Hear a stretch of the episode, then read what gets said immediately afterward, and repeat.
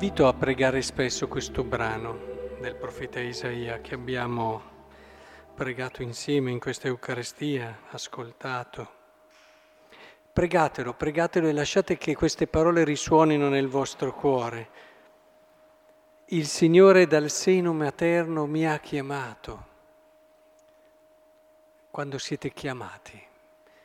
Sì, sì, proprio voi siete chiamati in mezzo a tanta gente, siete chiamati da qualcuno che vi conosce, da qualcuno che vi sceglie. In quel momento cominciate a capire cosa voglia dire io, il vostro io nel senso più bello, di identità profonda. Cominciate a scoprire, a capire il vostro essere preziosi, perché c'è qualcun altro che vi chiama e vi sceglie. Fin dal grembo di mia madre ha pronunciato il mio nome, non siete ancora usciti. E quindi chi vi ha scelto, vi ha scelto al di là di tutte quelle che sono le vostre qualità, caratteristiche, vi ha scelto per un valore che sta a monte e che noi stessi dobbiamo sempre ritrovare, riscoprire di noi stessi ha reso la mia bocca come spada affilata, mi ha nascosto all'ombra della sua mano, mi ha reso frecce appuntite, qui c'è un concentrato se volete stare a meditare tra le qualità che il Signore vi ha donato, che dovete sempre vederle come un'espressione. Pensate, quelle persone che hanno certi doni, certe qualità e li usano per sentirsi migliori, se ne impossessano e con questi si sentono superiori agli altri. Voi direte, eh, sbagliano, certo che sbagliano, e sono orgogliosi, ma guardatela dal loro punto di vista, non dovete mai giudicare, dovete avere piuttosto tenerezza, compassione per chi sta sbagliando. Questa persona Dovete imparare a guardare così gli altri, se no non li guarderete mai come li guarda Dio, come li guarda Gesù. Questa persona, nell'impossessarsi di questo dono, sta perdendo la cosa più bella.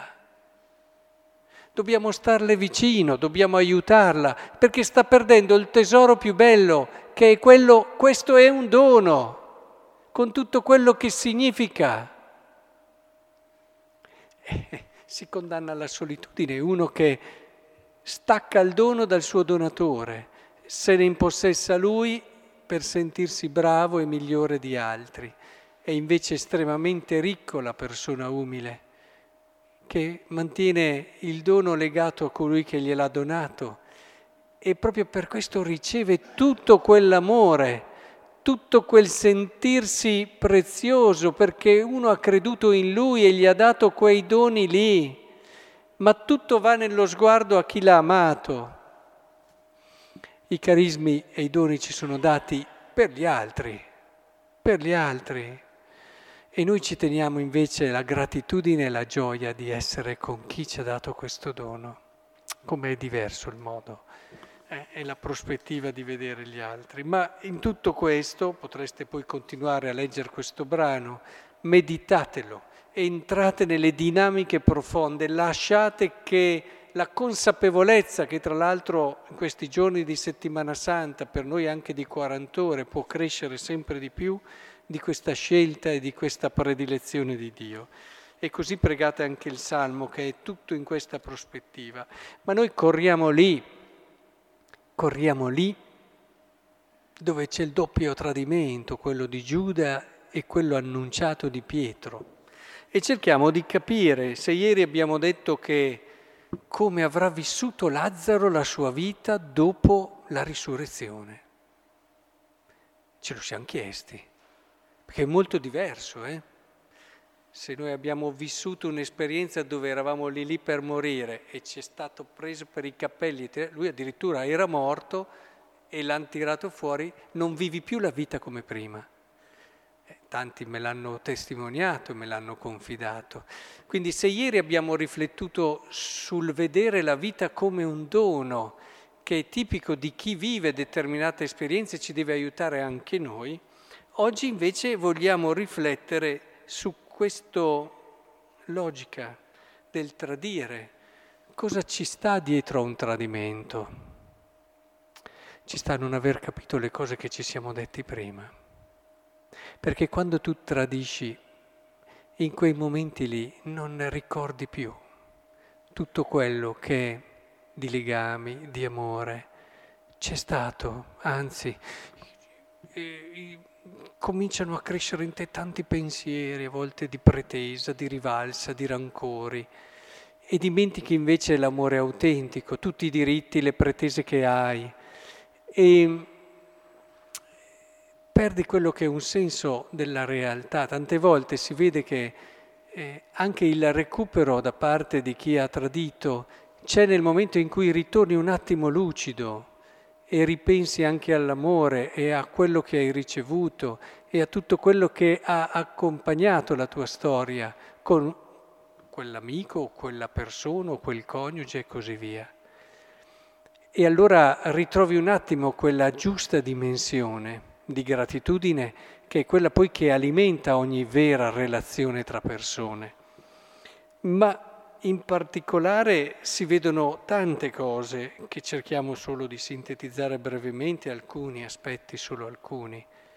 Beh, primo è evidente, si vede come, ci avete badato, Gesù che fa tutto un discorso su qualcuno che mi tradirà e gli apostoli che non capiscono.